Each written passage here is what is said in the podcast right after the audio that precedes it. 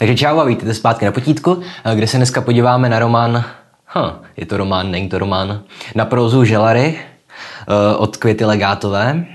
A zdravím na Patreon Adélu, která se to psala, ale usoudil jsem obecně, že tohle by, bude užitečný díl i pro ostatní, i pro nematuranty, protože Želary, myslím, jsou takový celkem zvláštní úkaz v té současné české próze a prostě chce to něco říct a zároveň tenhle díl bude asi o něco kratší, protože želary nemají de facto děj, nebo toho děje tam je tolik, že by stejně nemělo žádný smysl ho vyprávět, takže opět jako obvykle ději říkat nebudu, buď si to přečtěte. A výhoda je, že i pokud si to nečetli, tak aspoň nebudou žádné spoilery, že? Tak, Ona Květa Legátová se narodila v roce 1919 a umřela v roce 2012, takže žila skoro 100 let. A zajímavé je, že ona Ono se u ní často uvádělo nejdřív, že želary jsou její prvotina, přestože vyšly v roce 2002. A tak se mluvilo o tom, že vlastně 83-letá autorka debituje až takhle pozdě, až na stará kolena. Myslím, že u paní, které je přes 80, to není nekorektní říct, ale potom se postupně ukázalo, že ona vlastně publikuje už od 50. let. Ona psala pod uh, pseudonymem Věra Podhorná, tuž, jo, Věra Podhorná. A Ona vlastně debitovala už snad na gymnáziu, psala především prózy nebo divadelní hry, nebo spíš rozhlasové hry, takhle, rozhlasová dramata. A už třeba v roce 1957 eh, publikovala nějakou povídku, nevím kterou, nečetl jsem to, eh, v, eh, ve sborníku Dokořán. Dokořán, jak napovídá název, protože Dokořán byla báseň Halasova, tak Dokořán to byl taková, to byla antologie textů vlastně začínajících brněnských básníků. A taky v 50. letech psala Legátová a mimochodem i to jméno Květa Legátová je pseudonym. To je dvojitý pseudonym v jejím případě. Tak už v 50. letech třeba publikovala v hostu, že jo, v časopise. Nebo tenkrát se to jmenovalo Host do domu, že ten časopis pořád, pořád mění jména. Nejdřív to byl host, pak do host do domu, teď je to zase host. Jo, a kromě toho napsala třeba i nějaký román pro dívky. Nevím, samozřejmě jsem nečetl, ani se nechystám číst. Jo, napsala toho zkrátka spoustu. Takže v, v případě Želar se skutečně nejedná o debit. Tak.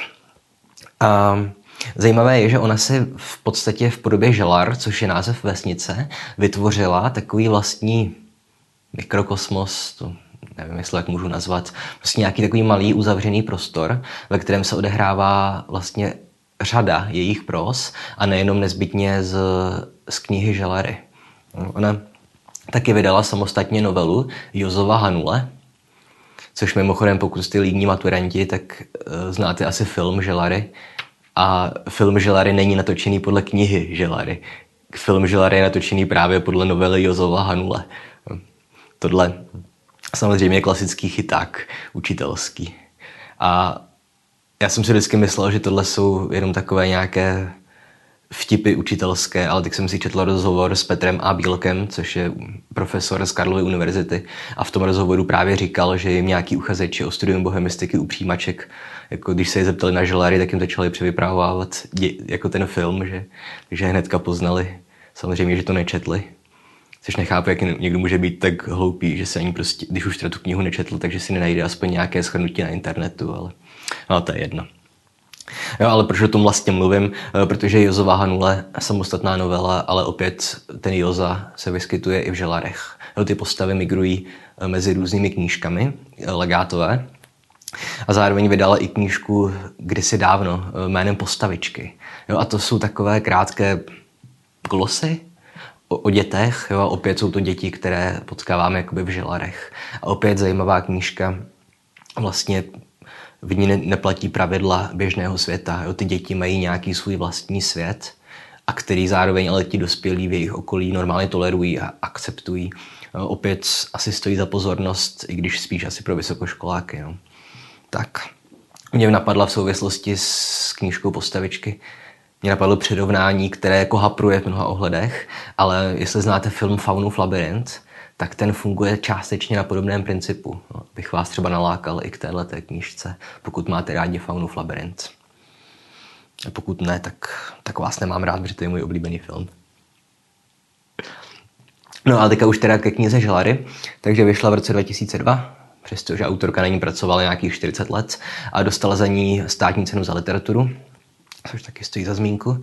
A na začátku jsem říkal, že nevím, jestli to je román, jestli to tak můžu nazvat. Jo, Želar je cyklus povídek možná. Jo, je to osm povídek, každá z nich má jinou hlavní postavu, ale ty postavy z těch eh, povídek se prolínají a odehrává se to v jednom v jednotném prostoru. Jo. A zároveň ve výsledku nám to dotváří takovou jako koláž, ze které pak pochopíme, jak je celá ta vesnice uspořádaná. Je to, myslím, že Beskidská vesnice, jestli se nepletu. Takže si nejsem úplně jistý, jestli to mám nazvat tu knihu jako cyklusem povídek nebo nějakým kolážovým románem, kdo ví. No a co se týče toho místa, kde se to odehrává, těch želar, tak tady opět se jako nabízí v první řadě srovnání, nebo těch srovnání se nabízí spousta, ale první, co mě napadlo, byly žítkovské bohyně od Tučkové. Kde pokud znáte žítkovské bohyně, tak tam dochází k témuž, co v želarech. Totiž, že se to odehrává v relativně moderním prostoru, jo, na konci první republiky, nebo v případě žítkovských bohyní i o něco později. Ale zároveň to je prostor, kde se zároveň ještě střetávají nějaké ty staré pohanské tradice s tou moderní dobou. No, což je celkem zajímavé. Samozřejmě v Želádech úplně chybí nějaká ta detektivní zápletka ze současnosti. Jo. Když, takže to srovnání s Tučkovou taky není úplně vhodné. Ale ten prostor, i se to odehrává, myslím, v podobné lokalitě. Jo. A ještě jako k tomu nějakému vlivu pohanství. Jo, v Želarech pořád v tom prostoru má velký vliv nějaké lidové tradice, pohanské zvyky. A přestože tam samozřejmě hraje velkou roli i křesťanství, nějaké křesťanské zvyky a všechny možné křesťanské svátky, tak pořád ještě ta pravidla jsou spíš fakt jako pohanská. Že tam, už jsem zmiňoval ty lidové pověry, že a i vlastně nějaká ta nepsaná pravidla toho společenství jsou prostě ve stylu oko za oko, zub za zub. Že? Což taky není úplně křesťanské. A třeba velice vlastně úctyhodná postava, nebo jak se řekne, v té vesnici je babka kořenářka. Což opět je celkem v kontrastu s tím, že tam vstupují i jako nějaké zásadní aspekty moderního prostoru. Nějaký tam inženýr tam žije a učitel, taky vysokoškolsky vzdělaný člověk. Jo. Takže to je opět střed nějakých dvou zvláštních světů. Zároveň, co mi třeba přišlo jako nepatřičné, ale to je spíš mojí neznalostí, tak se tam třeba objevují vlastně i metafory s vlkodlakem.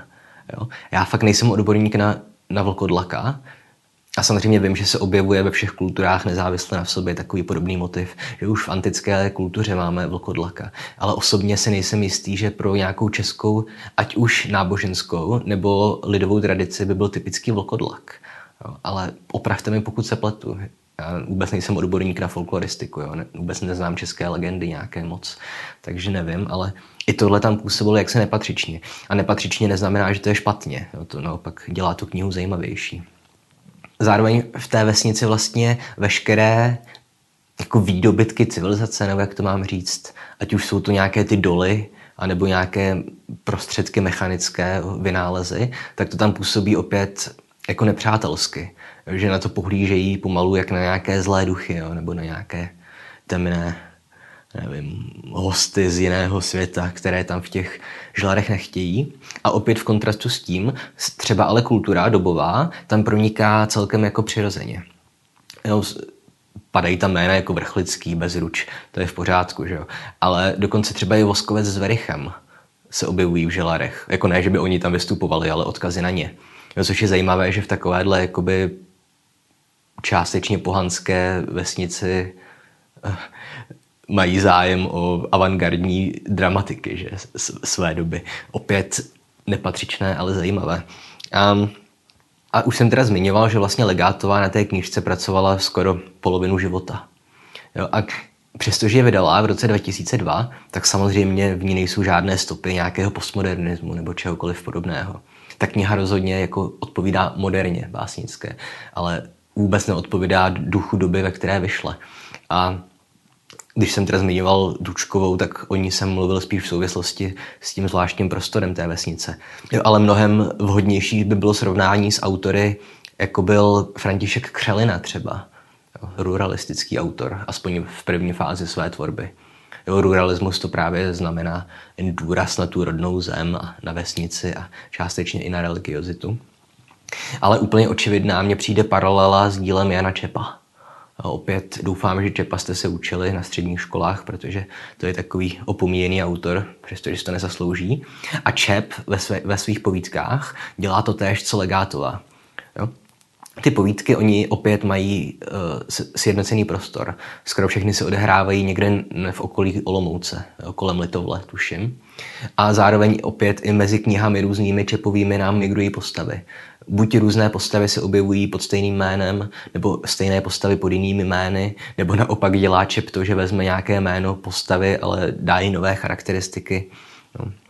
Tohle všechno je stejné. Um, Velice podobné jsou i další motivy, eh, které nacházíme u Čepa i u Legátové. U Jana Čepa, především teda v prvotině jeho Dvojí domov, tak tam hraje zásadní roli jednak dětský svět, ale především ten motiv vlastně prvního setkání dítěte ze smrtí. No, ať už je to u Čepa hnedka první povídka jeho Domek, myslím se to jmenuje, kdy tam ten chlapec malý se podívá na to nekonečné modré nebe a najednou na ní spadne celá ta tíha lidské existence. A nebo to může být i velice naturalistické setkání ze smrtí. U Čepa opět povídka František, myslím se to jmenuje, tak malý kluk jde nakoupit a cestou domů se utopí v rybníce, že až ve chvíli, kdy se topí, tak opět to představuje nějaké to dětské setkání ze smrtí. A samozřejmě motiv smrti opět zcela zásadní u legátové. Ale na rozdíl od Čepa, což byl především křesťanský básník. U Čepa přece jenom ta smrt je nahlížená spíš z teologického pohledu, zatímco u, u Legátové opět tam vidím spíš nějaké stopy těch klasických přírodních náboženství. Nějaká ta věčná mě prostě napadlo slovo recyklace, já se omlouvám, co je lepší. Nějaký věčný koloběh života a smrti. Jo, že v želarech, když někdo umře, tak prostě, no jo, tak to chodí, že jo. Někdo, lidi umírají a lidi se rodí. A no, opět důležitý motiv. Um, a když už jsem zmiňoval, že se nám tam vlastně prolíná křesťanský a pohanský svět, opět se nabízí srovnání, které vás asi napadlo samotné už s Karlem Jarobírem Erbenem a z jeho kyticí, kde funguje úplně to samé. Část uh, skladeb básnických Erbenových jsou uh, vlastně vychází z křesťanské tradice a část vychází z pohanské nebo z lidové mytologie, že ať už to je nějaká polednice nebo Ježibaba nebo poklad ukrytý v hoře, vodník. No a opět tohle je podobné. A stejně jako u Erbena je zásadní motiv trestu e, u legátové v želarech. Jo? Ale opět, zatímco u Erbena, ten trest je něco kataklizmatického. Jo, to je nějaký vrchol vždycky té povídky, po, po, uh, povídky, té básnické skladby, jo, pointa té básnické skladby. Že zkrátka u Erbena vždycky máme nějaký ten prohřešek a potom přichází trest. Tady dochází k témuž. Jo, prohřešek u, proti přírodě nebo proti komunitě, která žije v těch želarech. Ale opět ten trest je sice surový a spravedlivý, ale vlastně ty ostatní postavy ho přecházejí bez nějakého velkého zamýšlení. Jo, berou to opět jako nějakou součást toho přírodního koloběhu. Prostě něco si provedl, tak za to zaplatíš a život jde dál. Opět, co pojí ještě s Erbenem Legátovou, motiv krutosti. A krutost samozřejmě v české literatuře především má své místo tradičně už od středověku, od Tkadlečka. A v v želarech jednak se objevuje ten motiv dětské krutosti. A všichni víme, že dětská krutost je ze všech forem krutosti možná ta nejhorší. Že ono se vždycky říká ty sladké děti a rostomilé, ale děti jsou často pěkné svině. Ale kromě toho se objevuje i krutost taková opět dneska už No není to anachronické. Eh, v rámci rodiny. To je typický příklad by byla povídka. Teďka teda řeknu něco o ději, ale to je jedno. Jedna povídka, která se soustředí na postavu dívky jménem Ženя, nebo i vlastně ono to sleduje částečně vlastně celý její život. A to je strašně zajímavé, protože ona je levačka. Že? A jak asi víte, tak být levák bylo velice dlouho vnímáno jako špatné znamení. Konec konců, už jestli znáte třeba anglické slovo sinister, tak v angličtině sinister znamená, že jo, já nevím, jak to přeložit, zákeřný nebo nějak, jako vždycky to má špatné konotace. Ale při, přitom sinister je slovo z latiny, které znamená levý. Jo, takže ta levá strana od jak živa byla spojovaná opět ve všech kulturách s něčím špatným, s něčím, jo. A vlastně příběh té ženi spočívá v tom, že ona je levačka a celé její okolí, celá její rodina kvůli tomu nesnáší. Jo, především její dědeček ji prostě mlátí, pořád trestá je, snaží se z ní to leváctví vymlátit. Jo, taková jako absurdní historka. která opět, ale já si vzpomínám, ještě když já jsem chodil na základku na první stupeň, tak jsme měli takovou učitelku, takovou tu klasickou starou bývalou ruštinářku, která nesnášela děti a ta vždycky mlátila přes prsty leváky, že prostě když je vidí stříhat nůžkama levou rukou, takže se na to nemůže dívat. zkrátka takováhle úplně hloupá idiotská pověra se nám vlastně drží prakticky až do současnosti. A mimochodem ta povídka dobře dopadne, protože potom ta ženě se osamostatní když ten její děda chce, aby se o něj staral, když je nemohoucí, tak ona ho pošle do háje. Takže dostane, co si zasloužil. No a poslední věc, kterou musím zmínit, je jazyk, který opět působí zcela nepatřičně v díle, které vyšlo v roce 2002. Přestože ho napsala teda 80-letá autorka. Zároveň ten jazyk jako odpovídá výborně té charakteristice té knížky. Jednak je částečně působí zastaralé, samozřejmě se tam objevují mm, nářeční prvky nebo tak podobně, ale zároveň ten jazyk je extrémně strohý. Ať už mluví postavy, nebo ať už mluví vypravěč. No, měl bych říct vypravěčka.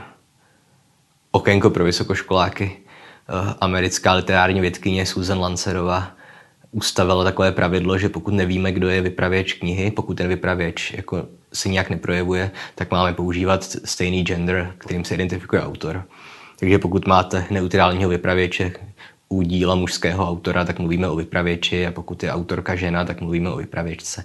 Jako tohle eh, genderová literární věda, nevím, jestli vás to zajímá, ale jméno Susan Lancerová si můžete zapamatovat. Ale kde jsem skončil? Uh, Jo, strohý jazyk, odpovídající přesně charakteru jednak té knihy, ale jednak i toho prostředí. Že? Protože opět to prostředí, prostě, ve kterém se ta kniha odehrává, je extrémně strohé.